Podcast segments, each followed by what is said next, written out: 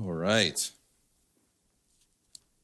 There was one announcement that I forgot, and Ellie was gracious enough to remind me. Next week is communion. Next week we'll be having a communion. So I just want you to be aware of that and prepare for that, and hopefully come and, and join us for that. But Happy New Year! Happy New Year! It is now 2024. 2024. And it's that time when many of us are looking forward to the year ahead and maybe doing a little dreaming. And like Bruce was mentioning, it's, it's time for New Year's resolutions. Maybe we're, we're setting goals, creating new habits. We're, we're looking for areas of improvement in our lives. And so today, I'd, I'd like to take that practice and just, just run with it a little bit. I found the inspiration for this sermon in Philippians chapter 2, specifically verse 5, which says, Have this mind among yourselves, which is yours in Christ Jesus. Another translation uses the word attitude. Attitude. Have this same attitude, which is yours in Christ Jesus. It's one thing to talk about our attitude and how to improve it, but it's another thing entirely to talk about having the same attitude as Jesus. And if it was our job, if it was our task to change our own attitude into his, it would be an impossibility. But is that what Paul is saying here? Not at all. He's inviting us to this new attitude while saying that it's already ours in Christ. It's already ours. This isn't about building something that isn't ours. It's about taking hold of and believing in the eternal union that we have with God. Now, before we move on, I, I, I want to make sure that we're all on the same page concerning talking about attitude. And so here's a tremendous definition that I found of the word it's a settled way of thinking or feeling that's reflected in a person's behavior. In other words, you settle your thinking, you set your mind, and your behavior follows. Your behavior follows. I seem to recall similar teachings in scripture. Romans 12, 2, it says, Do not be conformed to this world, but be transformed by the renewal of your mind, that by testing you may discern what is the will of God, what is good and acceptable and perfect. Or how about Proverbs 23, verse 7? For as a man thinks in his heart, so he is. What profound simplicity. So, again, attitude is a settled way of thinking that's reflected in a person's behavior. And this is why Paul places a good deal of emphasis on how we are to act and live in the second chapter of his letter to the Christians in Philippi. Let's be honest, y'all. All it takes is for you to walk outside your door hop into your car and just drive around town. Maybe you drive around for just 10 minutes or so, and you will be able to see so much that is wrong in this world. Everywhere we look, we see destruction, disappointment, depression, rejection, pain, and broken dreams. Therefore, if we aren't careful, it's very easy to become bitter, critical, and negative. Negative thinking takes over. And before we know it, our first thought in any given situation is to look for what is wrong. What's wrong with things, places, or people? But is that the type of attitude that God wants for us? no, thank you, Maisha. is that the type of attitude that Christ had. Over the past five years, I've found myself becoming more and more interested in World War II history. It's not just full of interesting stories, twists, and turns, but I found that it also gives me a lot of perspective. Perspective. Things were really, really bad in many, many places for numerous years. And for many, those numerous years probably felt like an eternity. On September 1st, 1939, German forces invaded Poland from the north, from the south, and from the west. And then 15 days later, the Soviet Union invaded from eastern Poland. And the campaign ended on October 6th with Germany and the Soviet Union dividing and annexing the whole of Poland the entire country. The Polish people lived under occupation for years, but an underground Polish resistance was formed. Poland suffered over 870,000 casualties, with 66,000 of that number ending in death. Homes were destroyed, places of worship were desecrated, and around 90%, 90% of all of the buildings in the capital city of Warsaw were left as nothing but rubble and ash. Yet the will of the Polish people would not be broken. In August of 1944, almost five years into the Nazi occupation, the Polish resistance started to fight back in what has become known as the Warsaw Uprising. And during, uh, by this point, too, it's important to know that Stalin had switched sides. The Soviet Union was now at war with Nazi Germany. And during the Warsaw Uprising, Soviet troops came to Warsaw, and what the Polish people assumed was to be their saving grace and knockout punch to the Nazis. But then the Red Army stopped on the outskirts of the capital and they never entered. Stalin said, It's not my fight. During the Nazi occupation, two Polish young people named Lily and Bill became constant companions and that eventually led to an engagement. In the worst of circumstances, by mid August 1944, most of the Polish resistance fighters assumed each day could very well be their last one alive. And one evening, Bill was talking with a comrade who asked him, Why don't you and Lily just get married? Bill answered, We can get killed tomorrow, so why not? Why not? A messenger was sent to Lily. Your wedding is tomorrow at 11 o'clock. Please show up. And she did. And as providence would have it, a passing war film crew was able to capture Bill and Lily's wedding ceremony. These are a couple pictures from that ceremony. You can see his arm is in a sling. These, these pictures have since been colorized. They're, they're, they're beautiful. A documentary that I was recently watching, it had an old man, Bill, talking and laughing at how they use curtain rings as wedding bands, because that's all that was available to them on such short notice. In the midst of hell on earth, under terrifying conditions and with no promise of any kind of real future, this young couple had a choice to focus on all the negative or to choose to focus on the positive.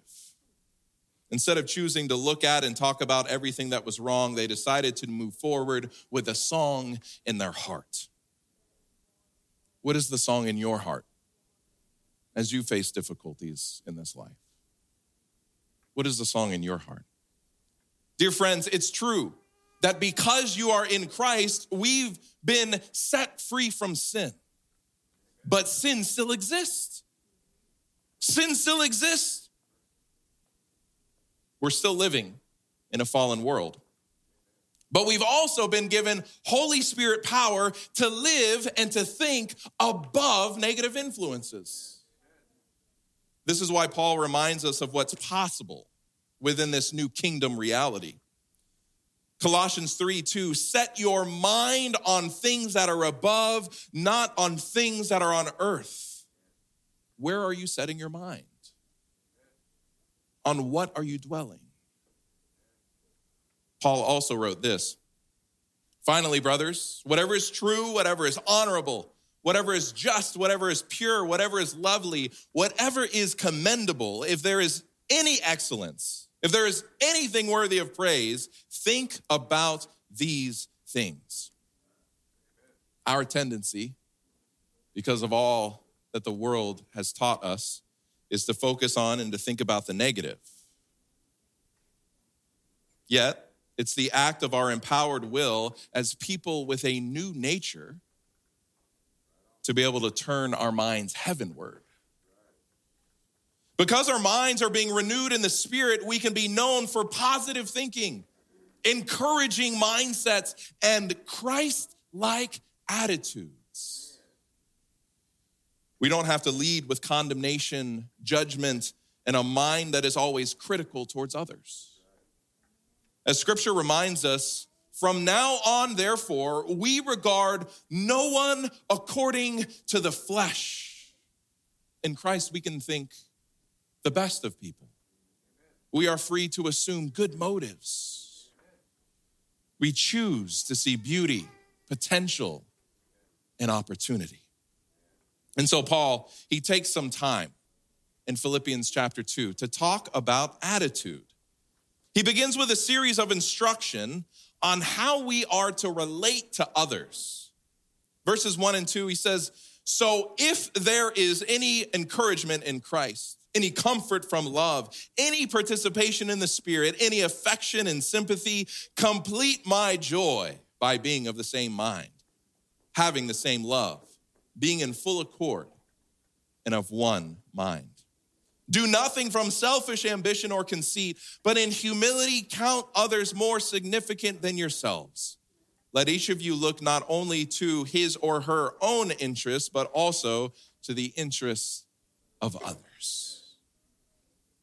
If you count them up in these four verses, you've got seven things, seven things that are totally impossible to do consistently within our own power. Maybe you've experienced this. And so context is extremely important here. And this is why Paul opened with this. So if there is any encouragement in Christ, if any comfort from love, if there is any participation in the Spirit, that if there is really important. And something's left out of the, the English that is apparent in the Greek. It's what's called the first class condition. It's considered the simple condition and assumes that the present, the premise is true for the sake of argument. In other words, Paul is saying this if there is, and there is. He's stating if you have been encouraged in Christ, and you have. If you have been consoled in love, and you have. If you've experienced the Spirit and you have, if you understand Christianity at all, let's see these things in your life. This is what Paul is getting at here. It's a sobering challenge, yes, but there's encouragement there too. Paul does not lay out these things as goals to reach, but lays them out as encouragements. And really, they are promises as to what's possible because we are in Christ and his spirit is within us. This is not a fantasy or something to look forward to. It's real. It's now. All righteous attributes of character dwell in God as a perfect, harmonious whole. When we receive Christ and his spirit, we are privileged to possess these attributes. This is the science of holiness. This is what it means to be set apart for a purpose. As Romans 8 says, if the spirit of him who raised Jesus from the dead dwells in you, and he does, he who raised Christ Jesus from the dead will also give life to your mortal bodies through his spirit who dwells in you. So we can live as he lived. We can love as he loved. We can forgive as he forgave. Whether it's compassion, patience, or wisdom, we can walk in these things just as Christ did because that's the reality of who we are in the Spirit. So for some, this reads as bad news because we, we can't do any of this without Him. But it's all great news because we can do all of this because Christ lives in us.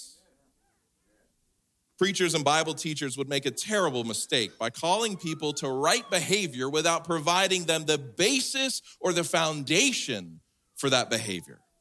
It's something that the writers of the New Testament did with such efficacy, especially Paul.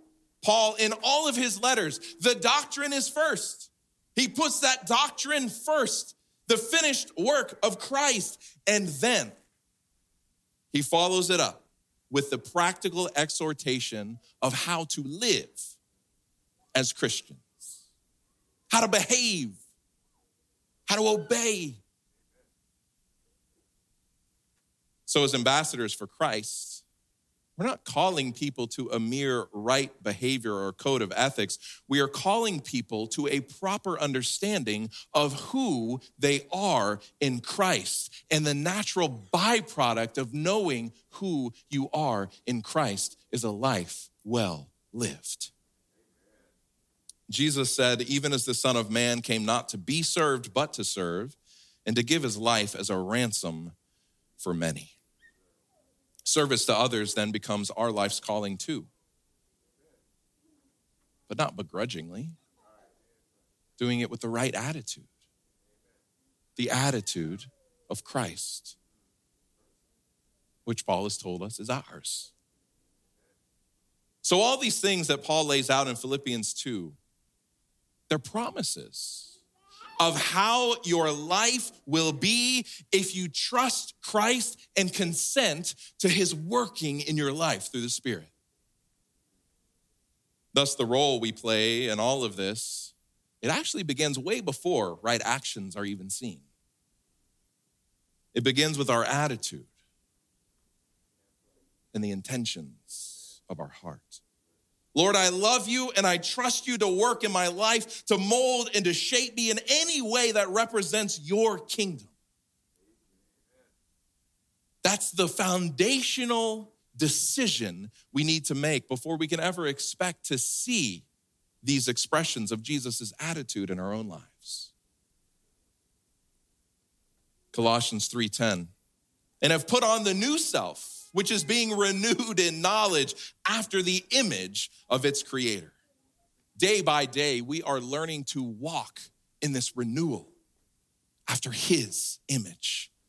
It's a finished work from Christ's end, but it's a daily acceptance on our end.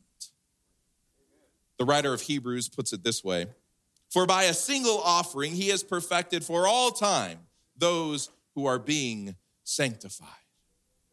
It's an event. We aren't trying to become a lover. We aren't trying to become unselfish. We aren't trying to become a person who is committed to service in Christ. We are all that. Yet we still have to learn to live from Him and to walk in faith, which is rooted in our new God given identity as His sons and daughters as ambassadors for Christ. It's almost like we're, we're little children who are learning how to walk with the Father. And for all of you parents out here, how do you treat your child who is learning how to walk that takes a few steps and then falls over? How do you treat them? Compassion. Thank you.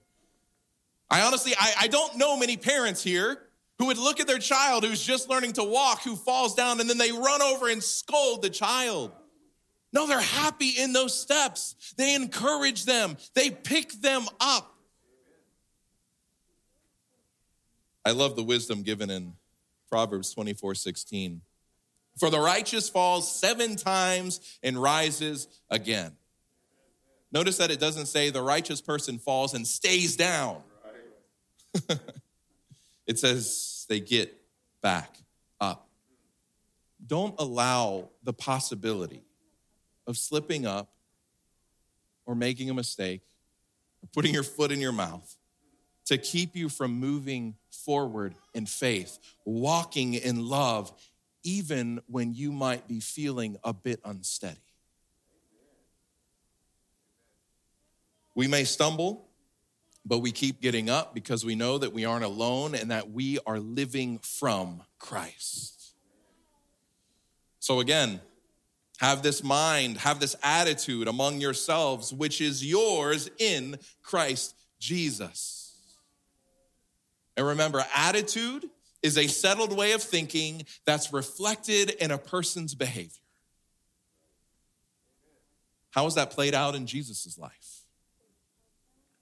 Paul explains further who, though he was in the form of God, did not count equality with God a thing to be grasped, but emptied himself by taking the form of a servant, being born in the likeness of men. That, that word for servant, it's the Greek word doulos. It means bond servant. Some translations say slave. And I know some of us are like, oh, no, I, I was set free. I don't want to be a slave. But I mean, Paul is pretty clear in Romans 6 yes, you have been set free from sin, but now you have become a slave to righteousness. Jesus totally gave up his will in favor of somebody else's will. And he took this attitude all the way to the end, all the way to the end. And being found in human form, he humbled himself by becoming obedient to the point of death, even death on a cross. Wow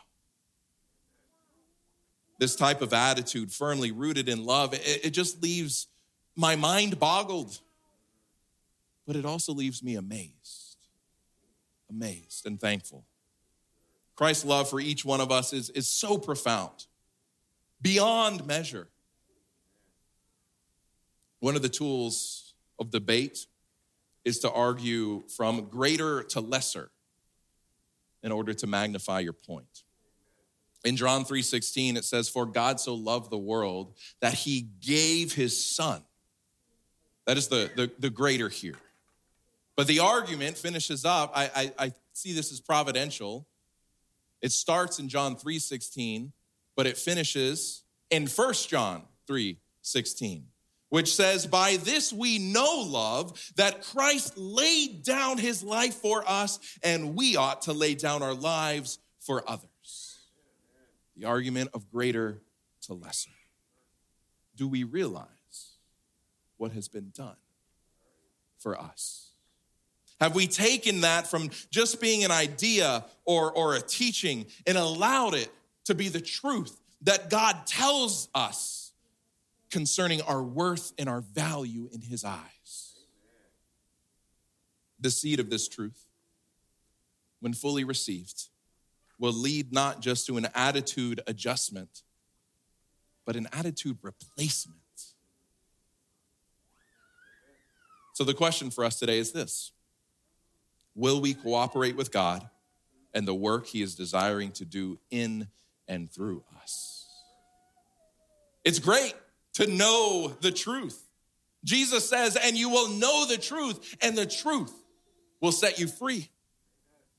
Yet he isn't content for us to simply be free. He also wants to give us purpose. Purpose. So we don't just want to know the truth on an intellectual level. We also want to follow the counsel given in James 1, We want to be doers of the word, not just hearers. So, yes, we are in Christ, and therefore we have been given the mind and the attitude of Christ. And if we believe it, then why not walk in faith? Why not speak faith? Even in the midst of difficulties, roadblocks, and pain. In a world where it's easy to find negative things to focus on, in a time where it's easy to grow bitter, critical, and negative, the love of God is more powerful than anything the devil can throw at us.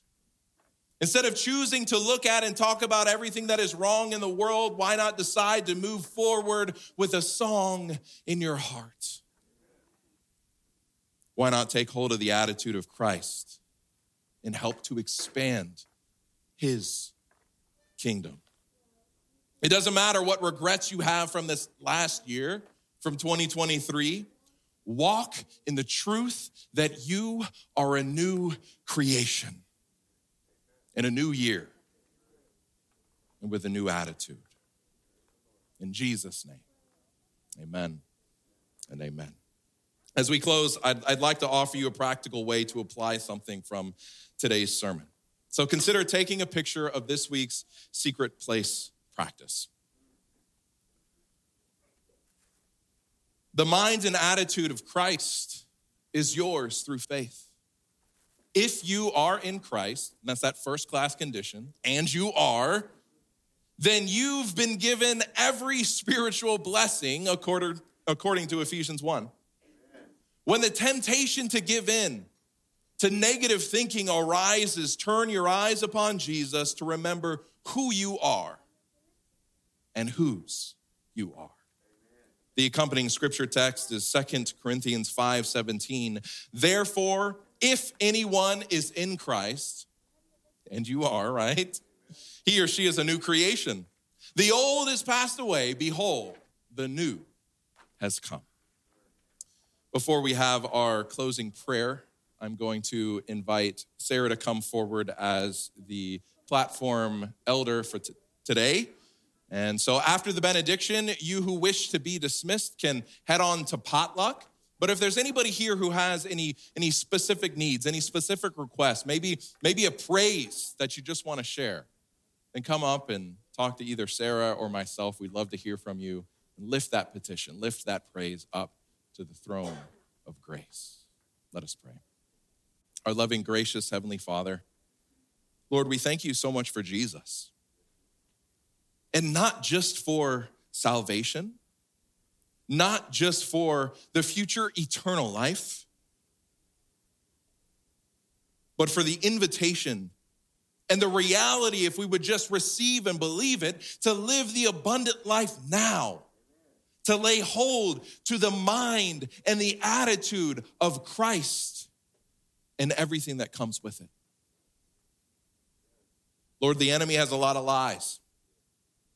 But Lord, we have the truth.